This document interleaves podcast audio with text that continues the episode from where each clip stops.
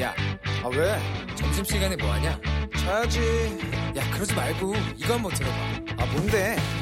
지금 당장 라디오를 켜봐 나른한 오후 깨울 시사 토크쇼 모두가 즐길 수 있고 함께하는 시간 유쾌하고도 신나는 시사 토크쇼 오태훈의 시사본부. 네, KBS 라디오 오태훈의 시사본부 2부 시작합니다.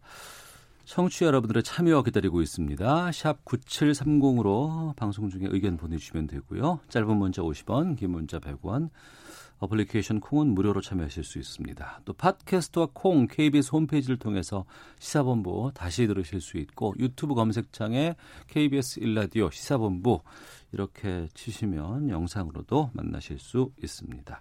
자, 이 시각 핫하고 중요한 뉴스들 정리해드리는 시간입니다. 방금 뉴스 KBS 보도본부 박찬형 기자와 함께합니다. 어서 오세요. 네, 안녕하세요. 예. 신종 코로나 바이러스 상황 좀 속보 같은 게 있습니까? 아, 오늘 어, 신종 코로나 감염증 환자 4명 추가가 됐습니다. 네. 어, 국내 확진 환자는 퇴원한 환자 1명 포함해서 모두 23명이고요. 음. 어, 오늘 어, 추가된 사람을 보면 20번 환자가 아, 41세 여성으로 15번째 환자 가족. 네. 그러니까 15번째 환자는 중국 우한 국제 패션 센터에 간 적이 있던 그런 인물이고요. 음. 21번째 환자는 여섯 번째 환자의 접촉자고요. 서울대병원의 격리병상에 입원했습니다. 아, 여섯 번째 환자는 세 번째 환자하고 식사를 했던 사람. 네. 그리고 20, 22번째 환자는 아, 46살 남성인데 음. 16번째 환자가 태국에 다녀왔던 그 40대 여성의 오- 오빠인데 아마 식사를 하다가 감염이 된 것 같습니다. 23번째 환자는 58세 여성 중국인인데 이분을 지금 잘 지켜봐야 됩니다. 지난달 23일 날 관광 목적으로 입국을 했거든요. 어. 입국 당시에 아무런 증상이 없었고요. 그때 우리 정부의 기준에는 이분이 우한 출신인데 예. 우한 출신이었어도 증상이 없으면 당시 기준으로는 그냥 다 들어올 수 있었습니다. 아, 지난달 23일 경우에는 예. 네, 네. 그러다가 지난 4일에 이제 기준이 강화돼서 네. 후베이성에서 오는 사람들은 다 격리 조치하라고 했는데 근데 음. 그래서 다 전수 조사를 국내 입국한 중국인들을 전수 조사하는 과정에서 이번에 음. 확진 환자로 밝혀졌는데 그동안 그동안 국내 관광을 했기 때문에 아, 관광을 했으니까 여기저기 많이 다녔을 것 그렇죠. 같네요. 근데 이제 어. 구체적으로 어디서 누구를 만났는지 이 조사를 지금 하고 있는 것으로 보여집니다. 지금 23번째 환자 빼고는 모두 다 음. 기존에 감염됐던 환자와 접촉을 통해서 네. 2차 감염 또는 3차 감염을 통해서 감염된 사례고요. 지금 병원 환자하고 의료진 전체를 통째로 격리했었던 광주 21세기 병원 네, 네. 거기서 이제 134명에 대한 그 검사가 이루어졌었는데 다행히 모두 음성인 것으로 나타났고요. 예. 그런데 이 병원의 16번째 환자, 태국에 다녀왔던 그 환자가 여기 입원해 있었는데 음. 그때 같은 층에 있었던 23명 네. 이분들은 계속 고위험군으로 놔둬서 해당 병원에서 계속 격리 조치를 하고요. 음. 이 23분 빼고 나머지 분들은 어, 다른 지역, 그러니까 뭐 자가격리라든지 네. 소방학교 같은 데로 보내서 어, 격리 조치를 계속 이어갑니다. 정부가 오늘 코로나 관련해서 조치를 하나 내놨는데 마스크에 대한 긴급 수급 조정 조치를 발동을 했습니다. 네. 그래서 마스크 공급에 대한 불안 심리를 잠재우기 위해서 정부가 마스크 생산업자한테 매일 생산량, 음. 출고량, 그리고 수출량 이런 것들을 신고하도록 의무화 시켰고요. 또 도매업자들도 일정 수량 이상 판매를 할 경우에는 누구한테 팔았는지, 얼마나 팔았는지 이런 것들을 다 의무적으로 신고하도록 했습니다. 네.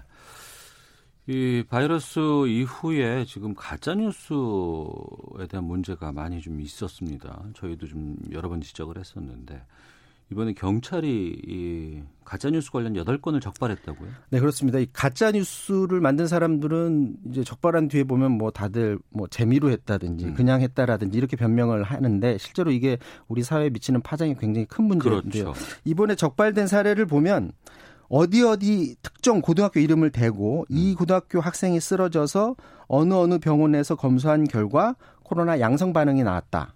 이런 가짜 뉴스를 퍼뜨렸거든요. 네. 그러니까 당연히 해당 학교 학생이나 음. 학부모들이 당연히 불안할 수밖에 없는 문제고요. 또 어떤 요양병원에서 신종 코로나 의심 환자가 발생했는데 병원이 방치하고 있다느니 아니면 신랑이 공사장에서 일을 하는데 네. 증상자가 세명이 있어서 지금 쉬고 있는데 그 지역이 어디 어디 시다. 음. 당연히 해당 지역 주민들 불안을 호소할 텐데요.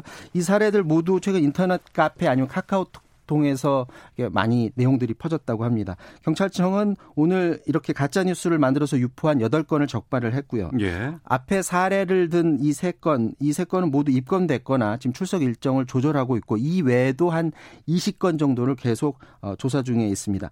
만약에 조사를 해서 악의적인 그런 상황이 보인다면 음. 경찰은 구속 수사까지도 검토하겠다 이런 입장입니다. 네.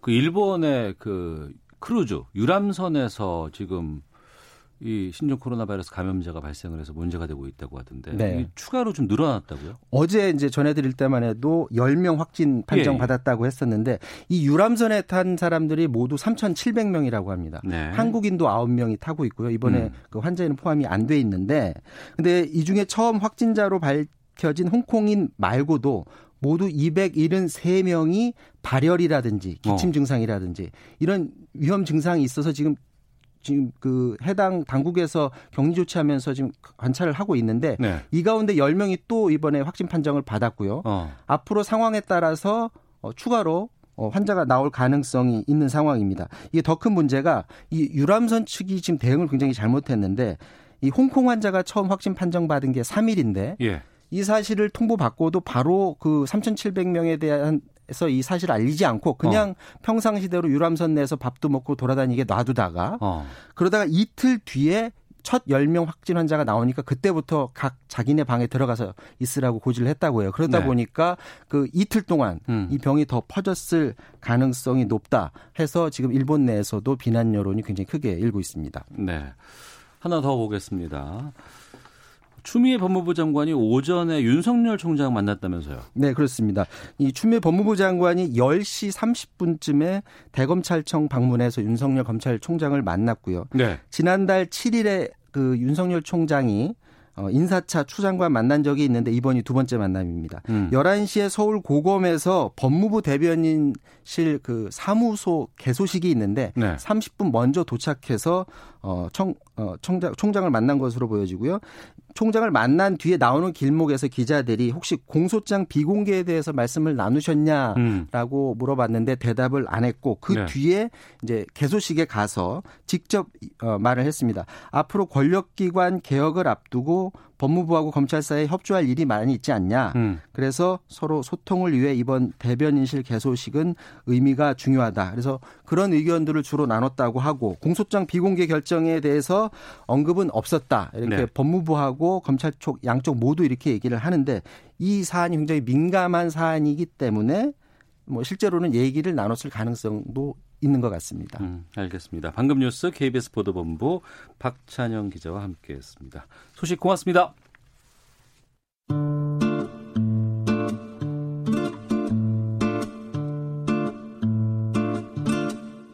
오태훈의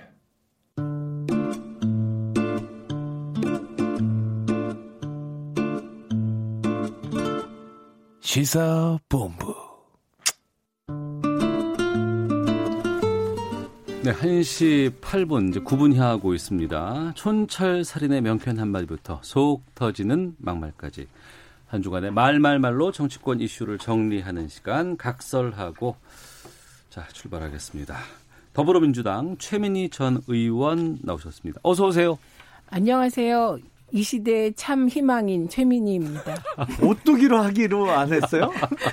오뚜기보다 희망인이 더 좋아요. 아, 예, 알겠습니다. 그리고 자유한국당 김용남 전 의원도 함께 하십니다. 어서 오십시오. 네, 안녕하세요. 용감한 남자 김용남입니다. 네, 희망과 용감이 지금 아, 맞닥뜨리는 순간입니다. 아, 어제였습니다. 법무부가 하명 수사 선거 개입 혐의로 불구속 기소된 청와대 경찰 관계자들의 공소장 공개하지 않기로 하면서 파장이 일고 있고 또 조금 전에 방금 뉴스에서도 좀 그 내용 살짝 좀 전해드렸는데 추미애 법무부 장관의 발언 좀 듣고 시작하도록 하겠습니다. 잘못된 어, 관행으로 인해서 국민의 공개된 재판을 받을 권리가 침해되고 또 형사 절차에 있어서 어, 여러 가지 기본권이 침해되는 아, 일이 발생했던 것이죠. 최근에 검찰 사건 처리 절차의 의사 결정 과정을 둘러싼 논란이 있었습니다. 이로 인해서 국민들께 불안감을 드린 것을 법무부 장관으로서 안타깝게 여깁니다.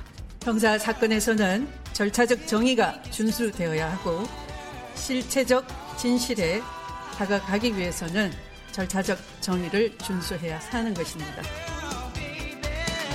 네. 검찰이 재판하기 위해서 이제 그 피의자의 범죄 혐의 사실 이걸 적은 걸 공소장이라고 하잖아요. 이거를 이제 국회에다가 종종 국회가 요청이 있으면 제출을 해 왔었는데 이 국회 공소장 제출하는 것을 이제 거부했습니다. 법무부가.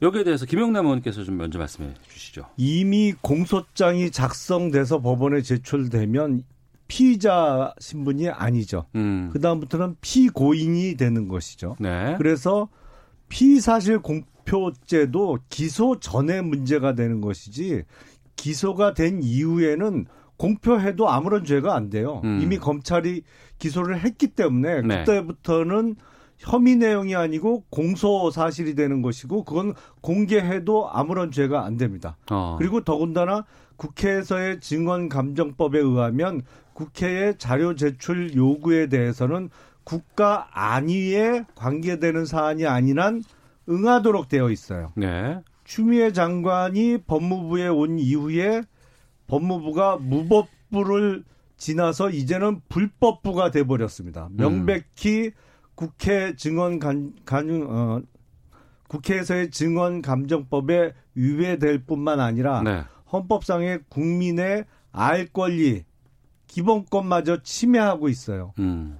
형사적으로는 직권 남용죄에 해당합니다. 네. 책임을 지셔야 될 것 같은데요. 어. 위법 사실이다. 예.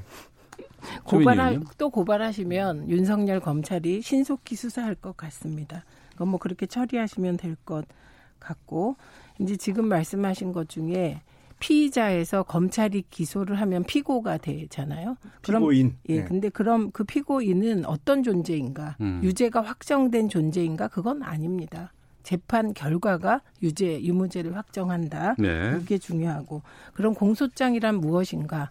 검찰이 두고 있는 혐의 사실입니다. 음. 그럼 그 공소장은 다 사실인가? 아닌 경우도 많았습니다. 네. 그렇기 때문에 어, 기본적으로 공소장을 공개하는 것은 그 판사의 판단에 따라 공개할 수 있게 되어 있습니다. 아, 판사가 결정할 수 있어요. 네, 결정할 어. 수 있습니다. 법원이 어, 그리고 지금 말씀하신 대로 국정감사를 한다거나 이럴 때 자료 제출을 요구하는데 사실 저는 음. 제가 국회 활동을 하면서 어, 인사청문회도 하고 이런저런 거 했지만 법원에서 이런 자료를 못 받았습니다. 아, 지금 아, 법- 안준 적도 있었어요? 안 준 게 더 많습니다. 법원 어. 행정처로부터 진짜 자료 받기 힘듭니다. 그러니까 그거는 법원이 판단해서 선별해서 주기 때문입니다. 예. 그래서 어, 이번에 관행을 좀 원칙을 정하면 그게 모두에게 적용되는 원칙을 정했으면 좋겠다. 어. 이게 제 바람이고요. 예. 그다음에 이번 울산과 관련한 부분은 어, 부분과 공소장 관계는 일단 울산 수사 관련 공- 공소장을 공개하지 않는 부분이 하나 있는 것 같고 음. 그다음에 일반적인 공소장 공개 문제가 있는 것 같습니다. 네. 그러니까 저는 일반적인 공소장 공개는 신중했으면 좋겠다 이런 음. 입장이고 그다음에 울산 수사 관련 그 공소장은 이미 한 언론에 의해서 공개됐습니다. 네. 예. 그래서 이거는 공개를 안 한다고 해서 안 할 수 없을 것이다. 음. 그리고 그러, 그 부분에 대해서 오해의 소지가 있다는 점은 저도 인정합니다. 네. 그렇다고 제가 울산 수사가 잘 된 것이다. 음. 뭐 이렇게 생각하지 않습니다. 음. 예, 무더기로 13명을 갑자기 기소하고 어, 사실 일부는 소환도 아니 참고인 조사 내지 소환 절차도 걸치지 않고 기소했기 때문에 뭐가 그렇게 급했는지 모르겠는데 윤석열 검찰이 오해의 소지는 있었다 인정. 그러나 일반적인 공소장 공개를 무분별하게 마구 하는 것 그거는 이제 피의자의 그 피, 피의자 시절을 넘은 피고인이라고 하더라도 네. 그거는 법원의 판단에 맡기는 게 옳지 않을까. 음. 그래서 좀 나누어서 토론을 하면 좋을 것. 그러니까 그 잘못된 관행이라 바로잡겠다라는 게 이제 법무부의 입장인 것 같은데 문제는 왜 공교롭게 이번에 청와대 관련된 것부터 이렇게 되느냐 이 부분인 거거든요. 그참이 정권 사람들은 세상 편하게 사는 거죠. 2005년 노무현 정부부터 공소장을 국회에 제출하고 다 해왔는데 자신들이 불리한 사건이 딱 닥치니까 그때부터 갑자기 아 여태까지 해온 건 다 잘못한 거야. 음. 스스로를 부정하고 입장을 180도 확 바꿨어요. 그리고 검찰이 기소했다고 해서 유죄 확정이 되지는 않은 거 아니냐. 당연히 유죄 확정 안 됐죠. 그러면 이 중대 범죄를 저지른 사람이 검거나 아니면 수배 단계에서 왜 얼굴 사진 공개하는 거 있잖아요. 머그샷이라고도 하는데 그거는 그러면 하지 말아야죠. 절대. 어? 유죄 확정은커녕 기소도 안 된 단계에서 외국에서 다 공개하는데요. 공소장을 공개하는 게 실명을 다 공개하지 않습니다. 어, 법무부에서 국회에 보내올 때 보면 사건 관계자의 이름을 다 땡땡땡으로 처리해갖고 익명으로 해서 보내줘요. 그러니까 예. 어떠한 무슨 사생활, 사생활의 침해 여부를 최소한 침해 수준을 최소한으로 낮춰서 보내주는 것이거든요. 그리고 아니 알아야 될 거 아니에요. 이 내용을 국민도 좀 알자고요. 이 정권은 왜 계속 감추고 은폐하고 국민들은 몰라도 되는 것이고 자신들만 알아서 어, 뚝딱뚝딱 해치우려고 해요. 최민 의원님. 우선 저는 참여정부에서 공소장을 공개하기로 했다 단서가 있었습니다. 네. 개인 정보와 민감한 부분은 빼기로 했었어요. 음. 근데 이후에 이게 지켜졌냐? 잘 안 지켜졌습니다. 네. 그리고 그 말씀에 대해서 야당에게 공격의 빌미를 줬다 인정합니다. 음. 그리고 야당이 저렇게 공격해 올 것 같습니다. 네. 뭐 정쟁으로 만들어서 공격하시고 그러나 정쟁만 하면 안 되니까 저는 이렇게 생각합니다. 2002년부터 2019년까지 그러니까 15년 내외를 공소장 공개를 제한적으로 해왔죠. 네. 이걸 운용하고 나서 어떤 일이 벌어졌냐를 살펴봐야 될 것 같은데 네. 이 공소장이라는 건 검찰의 시각을 일방적으로 적은 겁니다. 음. 예, 이건 재판부가 하는 게 아니니까. 예, 예. 그럼 이게 공개됐을 때 우리나라 언론 지형상 이게 언론이 되게 정파적으로 나누어져 있고 소위 메이저 언론이라고 과거에 불렸던 수구 보수 언론은 정파적인 입장에 서서 정파적으로 반대에 있는 개혁적인 분들에 대해서는 정말 공소장 내용을 더 왜곡해서 보도하는 일이 많아서 많은 분들이 인권 침해를 받았다. 그래서 그러면 이 문제는 계속 둘 것인가? 그래서 요거는 검토할 여지가 있다고 생각합니다. 그리고 음 저는 이렇게 법무부가 한다 그래도 지켜질까 이것이. 네, 네. 왜냐하면 이번에 저는 일련의 과정에서 검찰 내부의 일부 검사들과 자유한국당 검사 출신 의원들이 진짜 커넥션이 있을 수밖에 없, 없는 어. 그런 정황을 너무 많이 목격했습니다. 예. 실제로 주모 의원과 어떤 분은 어떤 내부 검사는 그 문자 관련하여 주고받았다 이게 폭로됐어요. 본인이 그냥 증명했어요. 그런 카르텔이 있는 이 상황에서 검찰을 믿을 수 있을까?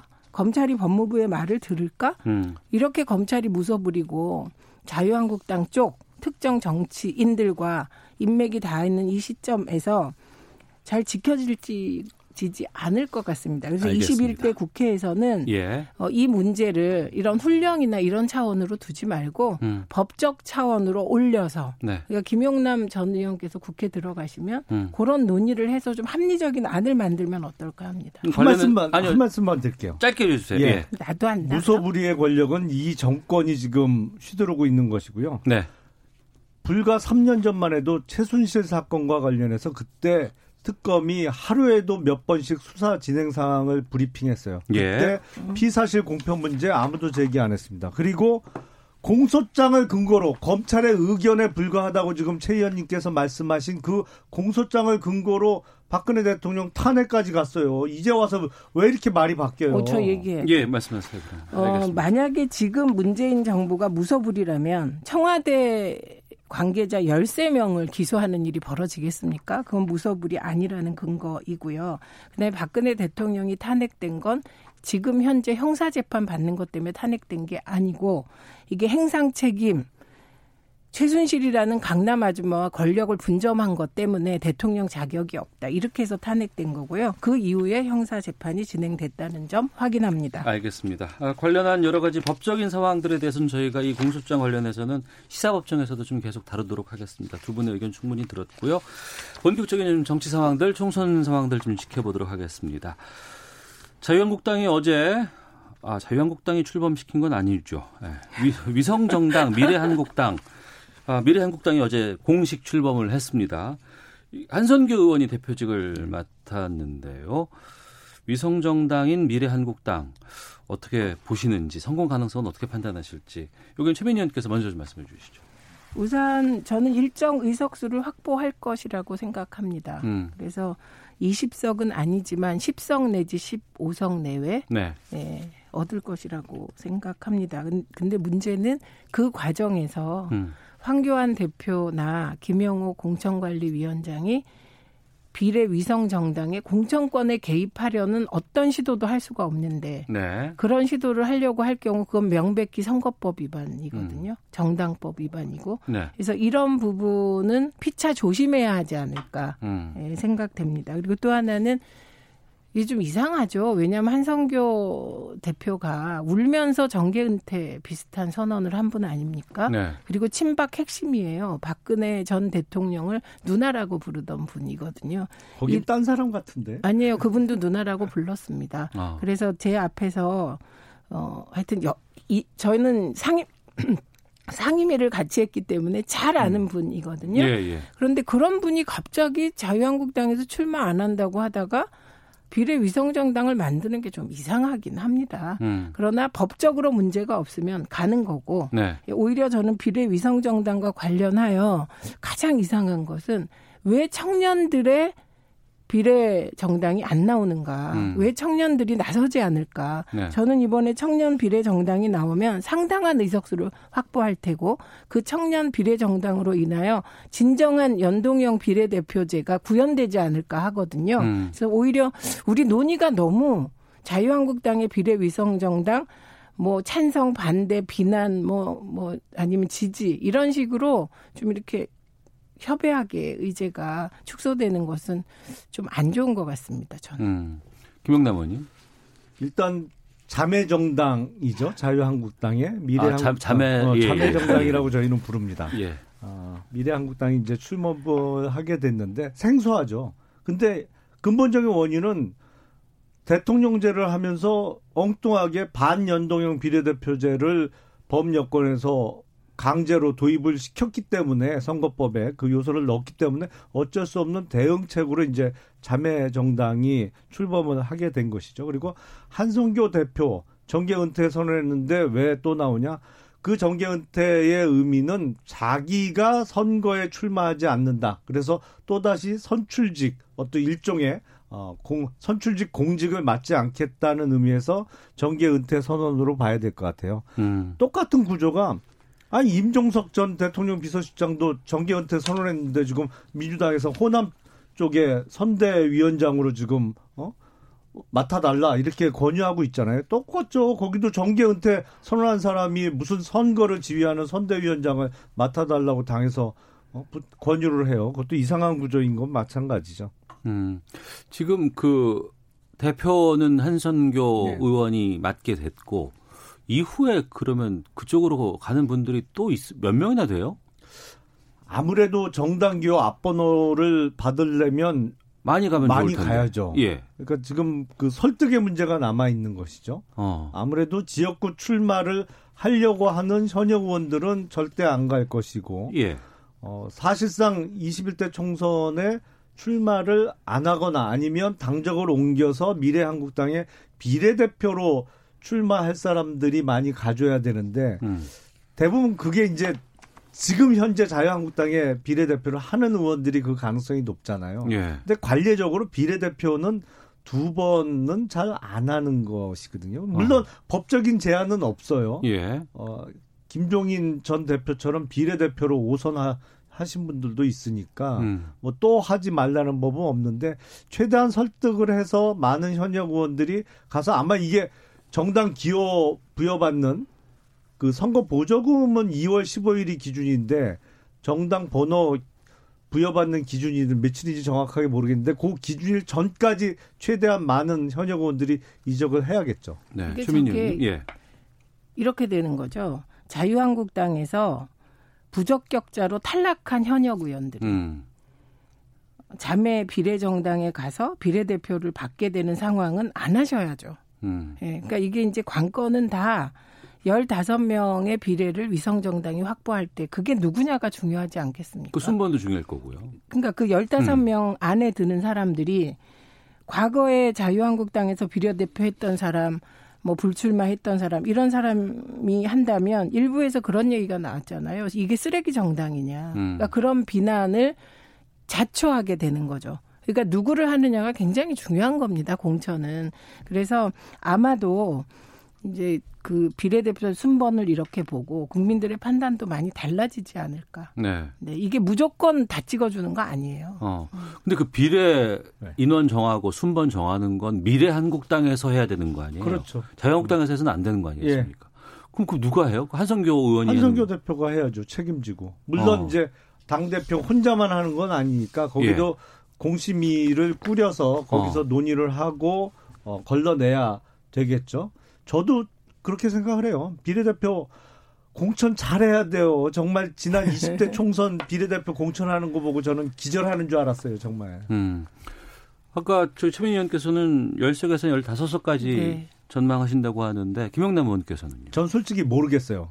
소위 어. 지금 반, 반연동형 비례대표제 이게 너무 어려워요. 음. 일단 3% 이상을 어, 정당 득표를 하는 정당이 몇 개인지가 확정이 돼야 돼요. 네. 그래야 뭐 계산 수식을 한 여섯 번쯤 돌려야 돼서 3% 이상 정당 숫자가 나오고 또 음.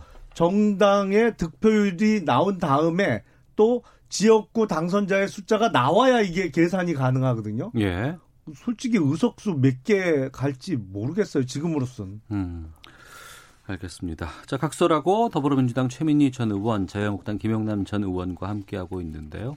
앞서 그 공소장 공개 관련해서는 좀 부정적인 의견이 좀 많이 있어서 두 개 소개해드리고 뉴스 듣고 와서 계속 좀 말씀 이어가도록 하겠습니다. 5391님께서는 명분이 있다고 해도 왜 지금부터, 왜 청와대 관계자 수사 때부터일까요? 납득하기 어렵습니다라는 의견도 주셨고 1839님께서는 진보 언론이라고 하는 한결에 참여연대에서도 비판하고 있는데요. 적합하지 않아 보입니다라는 의견도 보내주셨습니다. 심지어 정의당도 비판했습니다. 예, 헤드라인 뉴스 기상청 갔다 교통정보까지 확인하고 두 분과 계속해서 말씀 그럼 이어가겠습니다. 정의당은 이제 친여 아닌가요? 예, 보내주십시오. 중국 우한에서 입국해 신종 코로나 바이러스 전수조사 대상인 이들 가운데 76명이 연락이 닿지 않는 것으로 나타났습니다. 내국인 28명과 외국인 48명입니다. 국제 비상사태를 선포한 세계보건기구가 신종 코로나 바이러스 대응을 위해 국제사회에 약 8천억 원 규모의 지원을 요청했습니다. 아직까지 백신이나 치료법은 알려지지 않았다고 밝혔습니다. 문재인 대통령은 오늘 부산형 일자리 상생 협약식에 참석해 부산에서 시작된 경제 활력의 기운이 전국으로 퍼져나가 신종 코로나 바이러스를 이겨내고 상생도약할 수 있도록 하겠다고 밝혔습니다. 더불어민주당의 총선 영입 인사인 소병철 전 고검장이 법무부의 공소장 비공개 방침에 대해 방향은 좋지만 국회와의 협의가 없었던 점은 아쉽다고 지적했습니다. 지금까지 헤드라인 뉴스 정원나였습니다. 이어서 기상청의 강혜종 씨 연결합니다. 네, 미세먼지 정보입니다. 이 서울 초미세먼지 농도 시간당 평균 23 마이크로그램, 경기 21, 대전 19, 대구 17 마이크로그램 등을 기록 중입니다. 보통 내지 좋음 단계를 보이고 있습니다. 내일까지 공기가 비교적 깨끗할 걸로 보여집니다. 오늘 전국이 맑겠고 오후에 경성북 도 동해안과 강원 동해안 쪽으로 눈이 오는 곳이 있겠습니다. 눈의 양은 1cm 정도 되겠는데요. 내일도 맑은 뒤에 흐려져서 경기 남부와 충청도의 경우 밤부터 눈이 시작이 됩니다. 오늘부터 모레까지 이렇게 눈 내리는 지역이 있습니다. 예, 눈이 얼어서 미끄러운 구간이 생길 수 있으니까 교통 안전에 유의하셔야겠습니다. 오늘 낮 최고 기온은 서울이 2도, 대전 4도, 대구 4도 등 영하 1도에서 영상 7도의 분포를 보이겠습니다. 오늘 서울의 아침 최저 기온이 영하 11.8도였는데요. 내일 영하 7도로 오른다 해도 여전히 춥겠습니다. 철원 내일 영하 13도 등 전국적으로 영하 13도에서 영상 2도, 낮 최고 기온 서울 3도 등으로 내일 낮부터는 추위가 다소 풀리겠습니다. 서울과 일부 경기도, 강원도, 전남 동부 등에는 건조특보가 발효 중입니다. 지금 서울의 기온은 영하 4.3도입니다. 지금까지 날씨였고요. 다음은 이 시각 교통 상황 알아보겠습니다. KBS 교통정보센터의 이승미 씨입니다. 네, 이 시각 교통 상황입니다. 몸이 건강해야 운전에도 집중할 수 있습니다. 면역력 약해지지 않도록 건강 잘 챙기시기 바랍니다. 오늘도 도로의 교통량은 많지 않습니다. 경부고속도로 부산 방향으로 천안 부근 갓길에서 화물차 관련 사고 처리하고 있습니다. 주의하셔야겠고요. 서양고속도로 서울 쪽으로 서해대교 3차로와 갓길에 화물차가 고장으로 서 있습니다. 차로 변경에 유의하셔야겠고요. 정체는 서울 다 가서 금천 부근에서 2km 구간 밀리고 있습니다. 이어지는 서울시내 서부간선도로 안양 방향으로는 신장교로 지난 1차로에서 승용차 관련 추돌 사고를 처리하고 있습니다. 양평교부터 정체되고 있고요. 성산대교 방향으로는 반대쪽 사고 구경차들이 많아서 고척교에서 신정교 쪽으로 밀리고 있습니다. KBS 교통정보센터였습니다.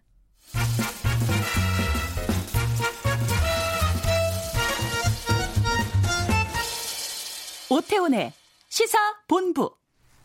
네, 각설하고 더불어민주당 최민희 전 의원 또 자유한국당 김영남 전 의원과 함께하고 있습니다. 어제 황교안 한국당 대표가 종로 출마 여부에 대해서 결정한다는 얘기가 있었어요. 그 저도 계속 기다렸습니다. 근데 결정이 안 됐어요. 그럼 내일은 결정되나요? 어떻습니까? 김영남 의원님? 저도 모르겠습니다. 아, 그래요? 네. 어. 이 상황을 보면 영국의 극작가 버나드 쇼의 묘비명이라고 하죠. 어. 우물쭈물 하다가 내 이럴 줄 알았다. 뭐 이렇게 적혀 있다고 하는데 예. 그게 떠오르는 상황 아닌가 싶어요. 음. 사실은 전 회에도 제가 말씀드렸습니다만 선택지는 두 개밖에 없었거든요. 음. 처음부터 종로 출마냐 아니면 아예 21대 총선 불출마냐. 음.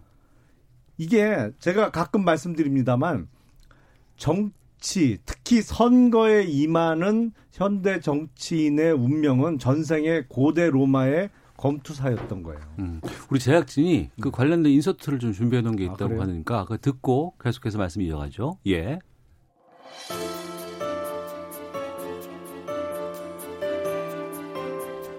범죄로 가서 죽어서 살아나는 이 기적을 만들어내겠습니다. 제 개인의 문제로만 볼 문제가 아닙니다. 우리 당 전체의 전략 차원에서 판단할 문제입니다. 그리고 저희 당과 저의 총선 행보는 저의 판단, 저의 스케줄로 해야 합니다. 이리 와라 그럼 이리 가고, 인제 발표해라 그럼 이때 발표하고, 이렇게 하는 것 합당하지 않습니다. 네, 앞서 김영남 의원께서 우물쭈물하다 내일 할 줄 알았다라는 버나드 쇼 에피탑 묘비명 여기 말씀해 주셨습니다만 지금 들어보니까 이거 개인의 문제로 판단할 수는 없다. 또 당 전체 여러 가지 것들을 좀 종합적으로 판단해야 된다라고 얘기를 하시는 거 보니까 종로를 안 가시지 않을까 싶은 뉘앙스예요. 황교안 대표의 출마 문제는 사실은 한 개인의 문제를 넘어서죠. 그렇죠. 한국당 전체에 영향을 끼치는 문제죠. 예. 그렇기 때문에 잘 결정을 해야 되는 것이고 가장 큰 문제는 대표가 결정을 안 하고 있는 사이에 다른 사람에게 어떤 어, 선택을 강하게 권유하기가 어려운 상황이 돼버렸다는 것이죠. 아. 소위 얘기하는 뭐 어, 중진들의 험지 출마론 내지는 아니 본인이 결정 안 하면서 누구한테는 어디로 가 달라고 얘기하기가 좀 그렇잖아요. 음, 네. 아, 저는 얘기 그만할래요. 어, 최민희 의원께 시간 드리겠습니다. 우선 개인 문제 아니다라는 황교안 대표의 말에 동의합니다. 음. 그리고 당 차원의 전략과 관계돼 있다 그 말도 맞습니다. 그리고 오라면 오고 이런 게 아니라 내, 제 스케줄대로 가겠다 이것도 맞는 말이죠. 음. 그런데 이게 다 맞으려면 맨 앞에 연설문 험지에 나가서 죽어서 살아오는 기적을 만들겠다를 지키셔야 되는 거예요. 네. 그래야 그 허언이 안 되는 거죠. 음. 어, 만약에 황교안 대표가 둘 중에 하나, 그러니까 종로에 나가거나 음. 아니면 불출마 선언을 하거나 이 둘 중에 하나를 하지 않고 비례대표로 출마하거나 네. 용산이나 이런 소위 자유한국당이 보기에 어. 어, 당선 가능한 험지로 예. 명명해서 간다면 어, 이거는 자유한국당 전체에 타격을 주게 되죠. 그리고 어, 기싸움에서 지고 들어가는 겁니다. 그러니까 어. 이게 과거에는 권력을 잡기 위해서 총칼 들고 싸웠잖아요. 칼 들고 싸우다, 총 들고 싸우다, 뭐 이러고 있는데 음. 지금은 표로 싸우는 거거든요. 네. 근데 이 이 큰 전투에서 기싸움에서 그냥 확 무너지고 시작하는 거기 때문에 음. 사실 황교안 대표가 비례를 선택하고 전국 돈다 그러면 후보들이 오라고 안 할 것 같습니다. 그래서 어. 저는 지금도 험지 나가서 죽어서 살아나는 기적을 만드는 선택을 음. 하는 것이 황교안 대표에게 남아있는 거의 유일한 선택지라고 생각합니다. 네. 김영호 공천관리위원장이 김병준 전 비대위원장 네. 종로 출마 권유했다는 얘기도 들려요. 근데 김병준 전 비대위원장께서 전국 인지도 특히 종로 지역을 상대로 인지도 조사하면 지금 몇 퍼센트쯤 나올까요? 글쎄요. 그다지 높게 안 나올 것 같은데요. 어. 그러니까 그 당의 비대위원장을 지내셨지만 대중적인 인지도나 일단은 인지도가 나와야 그다음 지지도가 나오는 것이거든요. 그러니까 음. 뭐 김병준 위원장 입장에서는 아주 큰 도전이 될 것이고 문제는 김병준 전 비대위원장이시고 네. 황교안 현 당대표이기 때문에 음. 종로에 누가 나가는지보다 더 중요한 게 황교안 대표가 어떤 선택을 하느냐 그 모습이 국민들께 어떻게 비춰지느냐 이게 이번 총선에 있어서 한국당의 전체 판도에 적지 않은 영향을 끼치거든요 분명히 네. 어. 그래서 이 선택이 중요한 것이죠 그럼 언제쯤 결정할까요? 저도 모르겠어요 당내에서는 지금 뭐라고 합니까? 당내에 말이 많습니다 근데 어. 이낙연 대 황교안 각이 확 서죠. 예. 네. 그런데 이낙연 대 김병준 어, 이게 그러면 진짜와 짝퉁의 대결이 돼버리죠. 어. 왜냐하면 김병준 전 비대위원장이 어, 만약에 그 친노가 아니었다면 대표적 친노잖아요. 예. 그런데 갑자기 박근혜의 사람이 되는 듯 하다가 어. 자유한국당의 비대위원장이 된 음. 어, 그런 분이거든요. 특히 종로는 그러니까 오래 이렇게 좀 기품 있고 좀 오래 사신 분들이 많이 계시거든요. 그분들은 보수적이에요. 네. 그래서 황교안 대표 이렇게 겁낼 일도 아닙니다. 음. 종로가 정세균 전 총, 아, 정세균 총리께서 워낙 선거를 잘하시는 네. 예, 그런 분이지 그 전에는 민주당이 이렇게 예. 그 쉽게 보는 지역도 아니었거든요. 음. 그래서 저는 김병준 전 비대위원장으로 가면 정말 이낙연 전 총리께서는 쉬운 선거를 치르게 될 거다. 음. 네. 네. 그게 선거를 보면요 그런 것도 있어요. 적장에게 왜 센 상대를 붙여줘야 되냐면 어. 약한 상대가 붙으면 말 그대로 쉬운 선거를 치르면서 그 적장이 자기. 선거 말고 딴 데를 막 돌아다녀요. 지원 유세도 다니고 뭐 이런저런 모아서 같이 어떤 이벤트도 하고 예. 그러면 옆 선거구뿐만 아니라 큰 선거구도 영향을 미치거든요. 그래서 어. 적장에게는 이쪽에서도 적장이 나가서 세게 맞붙어 줘야 자기 지역구에 꽉 묶어놓는 효과가 있거든요. 누가 음. 이기고 지고는 뭐 국민들의 선택이니까 그건 어쩔 수 없는 거고요. 네. 그러니까 2012년에 어, 총선 때 갑자기 민주당이 굉장히 어려워진 적이 있습니다. 상황 안 좋았죠. 뭐 네, 나가는 사람도 많았고. 안 좋았어요. 예. 그런데 그때 출마를 안 하려고 했던 이해찬 전 총리가 세종시에 전격 출마하게 되죠. 예, 예. 그러면서 그 주변 어. 주변 대여섯 석을 건졌다 이렇게 나중에 평가가 나왔거든요.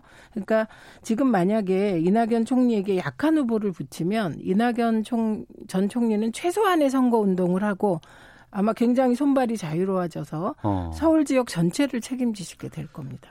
그런 선거 전략적인 측면도 있고 그리고 우리가 정치판이 워낙 요새는 기본이 무너져 있습니다만 저는 지금 일부 이낙연 전 총리 상대로 정치 신인을 뭐 검토한다는 뉴스도 나오던데 기본적으로 적장에 대한 예의 예우가 아니에요. 그거를 그렇게 하면 안 될 것 같아요. 청취자 의견도 거기에 대해서는 좀 일치되는 모양새예요. 7723님께서 황교안 대표 종로에 출마해야 한다고 봅니다. 낙선하더라도 출마를 해야 한국당의 자존심을 지킬 수 있습니다. 1400번님, 우유부단한 대표 때문에 다른 의원들의 거처도 애매해지는 것 아닌가요? 관련해서 당내 불만도 있지 않겠습니까? 라는 의견도 있고 정병용님께서는 황교안 대표 험지 가겠다고 하셨는데 그 험지 비례대표 후순위는 어떨까요? 라고도 질문 을 주셨는데 황교안 대표가 비례대표로 가면은 미래한국당으로 가야 되는 겁니까? 자유한국당에서 비례를 내요? 지금까지는 자유한국당은 비례대표를 안 낸다고 했죠. 그러니까요. 근데 의석수만 고려를 하면 사실은 이게 반연동형이기 때문에 네네. 어, 낼 수는 자유한국당을 자유한국당에서도 비례대표 후보를 내면 몇 석은 가져가요, 적어도. 예, 예. 그러니까 17석은 정당 득표에 따라 또 나누기로 했잖아요. 그러니까 예. 한 대여섯 석의 의석을 더 얻기 위해서는 자유한국당도 비례대표를 내는 게 의석수를 고려한 선거 전략으로는 맞거든요. 근데 거 그렇다고. 자유한국당의 그 대표가 그 자유한국당이 말을 바꿔서 내는 비례대표 후보로 출마한다? 아, 그건 좀 아닌 것 같은데요. 그러니까 2012년에 손수조 모델을 아까 얘기하신 거예요. 예, 그러니까 예. 이낙연 총리에게 정치 신인 한다는 음. 거. 근데 그때 어떻게 됐냐를 보고 배워야죠. 네. 2012년에 대권 후보인 문재인 후보가 사상에 출마했는데 그 사상이 15, 16, 17, 18 전부 자유한국당이 국회의원인 험지예요. 네. 음. 근데 험지에 출마했단 말이죠. 네. 그런데 손수조를 붙였어요. 바로 이 전략으로. 음. 그런데 12% 차로 문재인 후보가 이겨요. 네. 사상에서 12%는 민주당으로선 대승이거든요. 음. 그러니까 이게 실패한 전략을 다시 이낙연 전 총리에게 쓰겠다? 이렇게 하면 정치는 발전이 없죠. 음. 그래서 이런 모든 것이 황교안 대표의 종로 출마를 회피하는 회피 전략으로 나오는 거거든요. 네. 근데 더 중요한 건 국민들이 다 아십니다, 그걸. 음. 그래서 이렇게 하시면 곤란하죠. 네. 네. 그리고 하나만 좀 1분씩 시간 드리고 마무리하도록 하겠습니다. 지금 통합 논의, 보수 통합 논의, 당대당 통합 이런- 아니면 그 혁통이 이쪽 어 여러 가지 논의가 지금 이루어지고 있는데 좀 어느 정도로 가시화되어 있는지 그리고 전망도 좀 어떻게 하고 계시는지 여쭙겠습니다. 김영남 의원님부터. 우선 새로운 보수당 소속의 현역 의원들은 거의 다 오는 거로 분위기가 잡혀 있고요. 아 그래요? 다만 유승민 의원 혼자만 남기고 나머지가 다 들어올 것이냐 음. 아니면 유승민 의원까지 다 같이 전원 다 들어올 것이냐 그 문제만 남아 있는 것으로 보입니다. 다 들어온다는 건 이름을 바꾼 통합 신당으로. 예, 그렇죠. 어. 예, 유승민 의원 정도만 지금 약간 뭐랄까요? 그것도 완전히 그 거부는 아니고 예. 좀 시간을 좀 끌고 있는데 음. 나머지 의원들은 지금 다 들어오는 거로 거의 보, 보셔도 될 것 같고요. 그리고 안철수 신당의 창당 작업을 하고 있습니다만 아, 안철수 전 대표 내지는 안철수 신당이 생긴 이후에 또 어, 통합 작업의 가능성도 있고요. 네. 그렇게 되면 사실은 범야권 통합 신당이 되겠죠. 어. 그 그림도 전혀 가능성이 없지 않습니다. 있어요, 충분히. 네. 최민희 의원님. 우선 흡수 통합 되는 거죠. 새 음. 보수당이. 그러면 탄핵의 강을 건너자 개혁 보수의 기치를 확립하자 새집 짓자 이거 다 날아가는 겁니다. 그러니까 유승민 의원으로서는 참 들어오기 힘든 조건을 만들어 놓고 자유한국당이 목을 죄고 있는 형국입니다. 그래서 어떤 선택을 할지 아주 굉장히 그 주의 깊게 보고 이- 있습니다. 그래서 결국 도로 새누리당이 되는 건데 네. 거기에서 말하자면 배신자 유승민만 빼겠다는 전략으로 저는 보입니다. 음. 성공하기 어렵습니다. 저건. 왜냐하면 아, 예. 통합을 할 때 황교안 대표가 기득권을 다 내려놓고 음. 오히려 저렇게까지 할까 할 정도의 좋은 조건을 새 보수당에 제시해야 성공하는 것이거든요. 네. 그렇게 보고 그다음에 두 번 되어 그러니까 제 말씀은 되어도 도로 새누리당인데 상처받은 새누리당 될 것이다. 그다음에 안철수 신당과의 2차 2차 연대 가능성 저도 있을 것 같습니다. 그럼 안철수 대표가 죽는 길이죠. 음. 길 각설하고. 같은데. 네. 아닙니다. 더불어민주당 최민희 전 의원, 자유한국당 김영남 전 의원 두 분과 함께했습니다. 두 분 오늘 말씀 고맙습니다. 고맙습니다. 오태훈의 시사본부는 여러분의 소중한 의견을 기다립니다. 짧은 문자 50원, 긴 문자 100원의 정보 이용료가 되는 샵 9730, 우물정 9730번으로 문자 보내주십시오. KBS 라디오 앱 콩은 무료입니다. KBS 라디오 오태훈의 시사본부. 지금 여러분은 대한민국 라디오 유일의 점심 시사 프로그램을 듣고 계십니다. 네, 시사법정 바로 시작하겠습니다. 신유진 변호사와 함께합니다. 어서 오세요. 네, 안녕하세요. 오전에 대법원에서 판결이 났습니다. 국정농단 사건에 연루돼 재판에 넘겨진 차은택 씨 광고 감독이었죠. 네. 그리고 어, 최서원의 조카 장시호 씨. 네. 재판 다시 받게 됐다면서요. 네네. 지금 너무 오랜만이라 사람들이 어. 많이 잊었을 수도 있는데 예. 이 국정농단 당시에 이 차은택 씨와 이 장시호 씨가 어. 뭐 직권을 남용해서 그러니까 음. 뭐 이분들이 당시에 뭐 공무원의 직위가 없었기 때문에 네. 차은택 씨 같은 경우는 어 당시 뭐 안종범 경제수석 비서관과 그리고 최서원 씨와 공범으로 음. 해서 어 지원을 강요한다거나 아니면은 뭐 음, 채용 자신의 지인을 채용해 달라라고 했던 혐의가 있는데 이것이 과연 직권 남용에는 해당되는 거는 맞는데 네. 강요까지 해당될 것인가? 어. 이것에 대해서 대법원이 다시 판단을 해보니 어. 지난 8월달에 예. 최순실 씨의 경우에 그 강요죄는 성립이 안 될 것 같다. 어. 그러니 다시 판단해라라고 하는 파기환송을 내렸거든요. 최순실에 대해서 파기환송을 그 같은 그 상황을 네. 두고 예. 그렇죠. 그래서 그 공범으로 지목된 이 이번에 어 차은택 씨와 장시호 씨도 마찬가지로 강요에 대해서는 음. 안 된다. 협박이라고 하면은 어떤 위협을 해악을 고지해야 되는데 네. 특별한 해악을 고지하지 않고 자신들의 지위를 이용해서 음. 부당한 이익을 요구하는 네. 것만으로는 어떤 협박이 어. 어, 없다라고 해서 강요죄가 성립이 되려면은 협박이 있어야 되고 이 무슨 당신에게 어떤 어떤 일이 생길 거다 이걸 줄여주지 않으면 어떤 어떤 일이 생길 거다라는 그런 해악의 고지라는 것이 필요한데 어떤 어떤 일이 생길 것이다라는 협박 요게 없다는 거죠. 그러면 지난해 8월 최순실, 최서원 관련해서 재판이 그렇게 났으면 이번에도 그렇게 날 거라고 다들 예상은 하셨나요? 어 그렇죠. 아무래도 이게 그 사건의 공범이었기 때문에 어. 공범 이었기 때문에 강요죄가 법리적으로 성립되기 어렵다면 이 공범인 차은택 씨와 뭐 장시호 씨도 그 강요죄 부분에 대해서는 무죄 취지로 파기환송될 수 있다는 거죠. 그러면 강요죄 부분에 대해서는이라고 네, 말씀을 맞습니다. 하셨어요. 네. 그러면 다른 혐의가 지금 있는 건가요 또? 네, 그렇죠. 이게 이제 직권남용 권리행사 방해죄. 음. 요거는 협박 그런 협박이 필요 없습니다. 해악의 네. 고지 이런 게 필요 어. 없기 때문에 예. 이 자신의 직을 부당하게 이용해서 이거 권리행사 방- 권리행사를 이제 남용해서 어 방해했기 때문에 권리 그 정당한 권리행사를 방해했기 때문에 이 부분에 대해서는 성립이 되기 때문에 음. 이 무- 전부 무죄는 아닌 것입니다. 네. 그럼 파기환송심에서는 어떻게 전망할 수 있어요? 파기환송심에서는 아무래도 이 광요죄 부분이 어. 어, 무죄 취지로 된다면은 예. 이게 이제 법률 용어로는 뭐 실체적 경합 관계 뭐 이렇게 할 수 있는데 예. 요게 한계가 떨어지기 때문에 조금은 어. 감형이 될 수 있지 않을까 하는 생각이 듭니다. 아, 형의 감경이 이루어질 수 네. 있을 것이다. 네. 지금 다 이 차은택 씨라든가 장시호 씨, 뭐 김종 차관까지 다 석방된 상태라면서요? 네. 그런데 사실 한편으로는 어. 김종 차관도 요거의 공범이었어요. 장시호 씨랑. 예, 예. 김종 차관은 장시호 씨랑 공범이었는데 당시에 그 강요죄에 대해서도 그냥 뭐 더 이상 다투지 않겠다라고 항소심에서 어. 그냥 인정해 버렸거든요. 예, 예. 그렇기 때문에 여기서는 어 그분은 확정이 됐고 어. 장시호 씨는 계속 다투겠다라고 해서 음. 대법원까지 간 것이고 이런 음. 차이는 있어요. 음. 네. 알겠습니다. 자, 오전에 김급히 어, 판결이 났기 때문에 이거 좀 짚어봤고요. 앞서 각서라고해서도 좀 다뤄봤는데 이거 좀 법적으로 좀 살펴보도록 하겠습니다.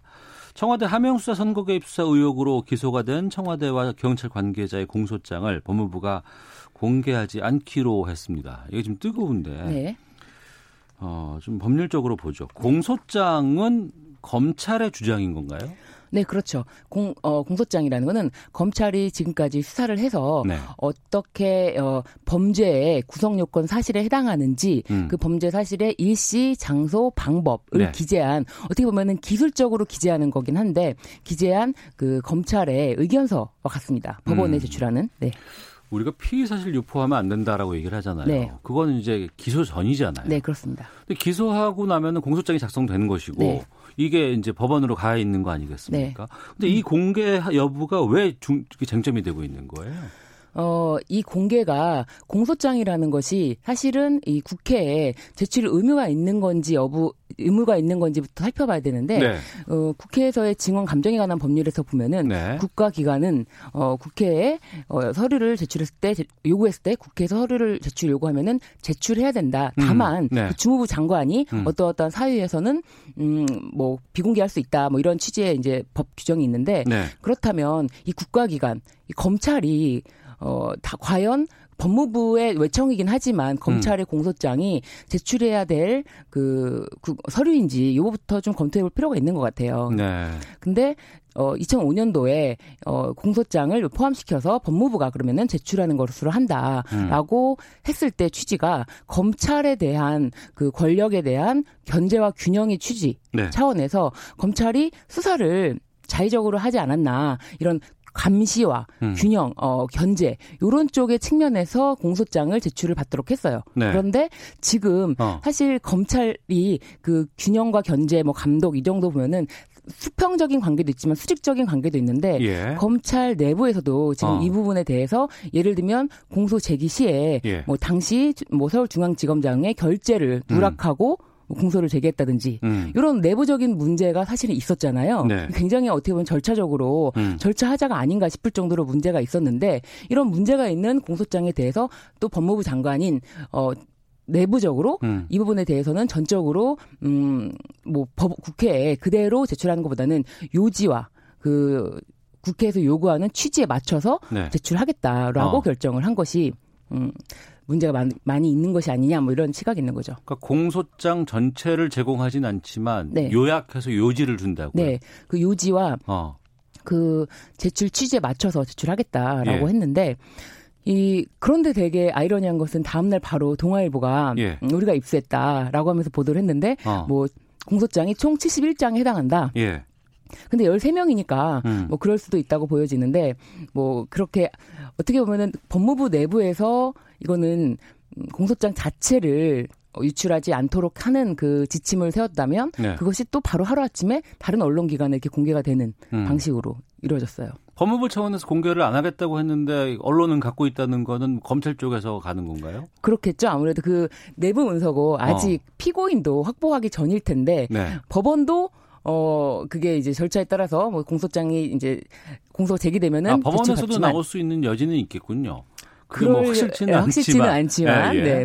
그, 그런, 뭐, 그렇게 음. 확보하기 어려운 상황에서 뭐 언론사가 먼저 공개 네. 입수했다라고 하는 거는 음. 좀 어떻게 보면은 문제를 생각해 볼 때 뭐 국회 증언 감정에 관한 법률에 뭐 법률과 또 법무부 훈령, 뭐 형사 사건 비공개 원칙을 세웠다라는 그 훈령, 요것과의 문제가 아니라 사실상 이 문제는 음. 그 공정한 재판을 받을 피고인의 권리와 네. 그 헌법 그 21조 국민의 알 권리 어. 국회는 국민을 대표하니까요. 그 두 가지 그 개념 음, 가치가 충돌하는 게 아닐까. 그 충돌을 할때 예. 과연 이게 국회에서 그 검찰을 견제하기 위해서 제출을 요구한 것인가 음. 아니면은 이거를 정쟁의 소재로 사용하기 위해서 제출을 요구한 것일까 이런 부분까지도 한번 생각해 볼 수 있을 것 같아요. 네. 그런 논란 속에서 자유한국당은 그 청와대 선거개 의혹 사건 이 고발인 자격으로 네. 고발을 했으니까 네. 공소장 열람 신청을 법원에 했다면서요. 네, 그렇죠. 검, 어, 열람 신청을 한 건데 예. 이게 신청권이 있는지 열람 어. 청구권 신청권이 있는지에 대해서는 사실 의문이에요. 왜냐하면 그 피해자 직접적인 그 어떤 사실에 대해서 피해를 입은 피해자는 예. 어, 신청을 할 수가 있어요. 음. 근데 고발인은 사실은 어떤 직접적인 피해자가 아니고 이 사건에 직접 법적 개입된 사람은 아니에요. 음. 제 3자예요. 법적으로만 네. 봤을 때는 어. 제 3자가 누구나 이 공소장을 어, 열람하겠다라고 할 수 있는 신청권은 없다고 보여져요. 사실은. 아, 기각됐나요? 그러면? 아니요. 아직 법원에서는 어. 결정을 하겠다라고 했지만 어. 어 바로 법원에서 기각 뭐 이렇게 하진 않겠지만 뭐 아무튼 그 법적인 관점에서만 봤을 때는 음. 그 신청권이 있을까 하는 의문이죠. 알겠습니다. 신유진 변호사와 시사법정 함께하고 있는데 짧게 이것만 좀 짚고 마치도록 하겠습니다. 가수 승리에 대한 수사가 지금 종료가 됐다면서 병무청이 입영 통지서를 발송했다고 밝혔어요. 어, 어떻게 된 거예요? 예, 승리가 뭐 원정 도박이라든지 뭐, 해, 뭐 성매매 알선 혐의로 음. 어 그동안 이제 굉장히 긴 수사를 받아왔지 않습니까? 네. 근데 이 수사에 굉장히 협조를 잘해서 구속을 계속 면했어요. 음. 그러니까 이게 구속이라는 거는 아무래도 형사 절차에 필요해서 네. 신병 확보가 필요해서 여기다 딱 놓고 도망 못 가게 한 다음에 이제 재판을 진행하겠다라든지 음. 뭐 중범죄의 경우에 특히나 뭐 도망 우려가 있지 않느냐 네. 이렇게 해서 신병 확보인데 승리는 너무나 성실하게 조사에 임했기 때문에 어. 그 죄의 질의 여부와 관계없이 약간 구속의 필요성이 좀 떨어진다라고 예. 해서 구속을 계속 안 했어요. 어. 그러니까 이제 수사가 되는 중간에 중간에도 작, 작년에도 음. 어그 병무청에서 입영 통지를 했거든요. 네. 그러니까 작년에는 승리가 만 29세여서 입영 연기 신청을 냈어요. 어. 그래서 병무청도 받아들여줬고 수사 예. 중인 사안이었고 어. 근데 수사가 모두 종료가 됐, 종료가 됐으니 예. 이제는 더 이상 연계해줄 수가 없다라고 해서 병무청이 다시 입영 통지를 한 거죠. 그럼 재판은 어디서 받아요? 근데 입영 통지를 했는데 승리가 다시 한번 뭐 연기 신청을 한다고 해도 재판 과정만 남아 있다면 어. 사실 공범 간에도 재판을 절차가 별도로 진행되지 않습니까? 아까 이제 음. 뭐 장시호 씨도 그렇고 뭐 최선 씨랑 장선 씨가 별도로 진행되는 것처럼 승리도 요그 사건에 공범이 있다 하더라도 음. 별도로 재판이 진행된다면 군사법원에서 받아야 될 것 같아요. 아 군사법원에서 네. 군사 재판을 받아야 네, 된다. 그럼 군 복무 과정에 문제가 없는 건가요?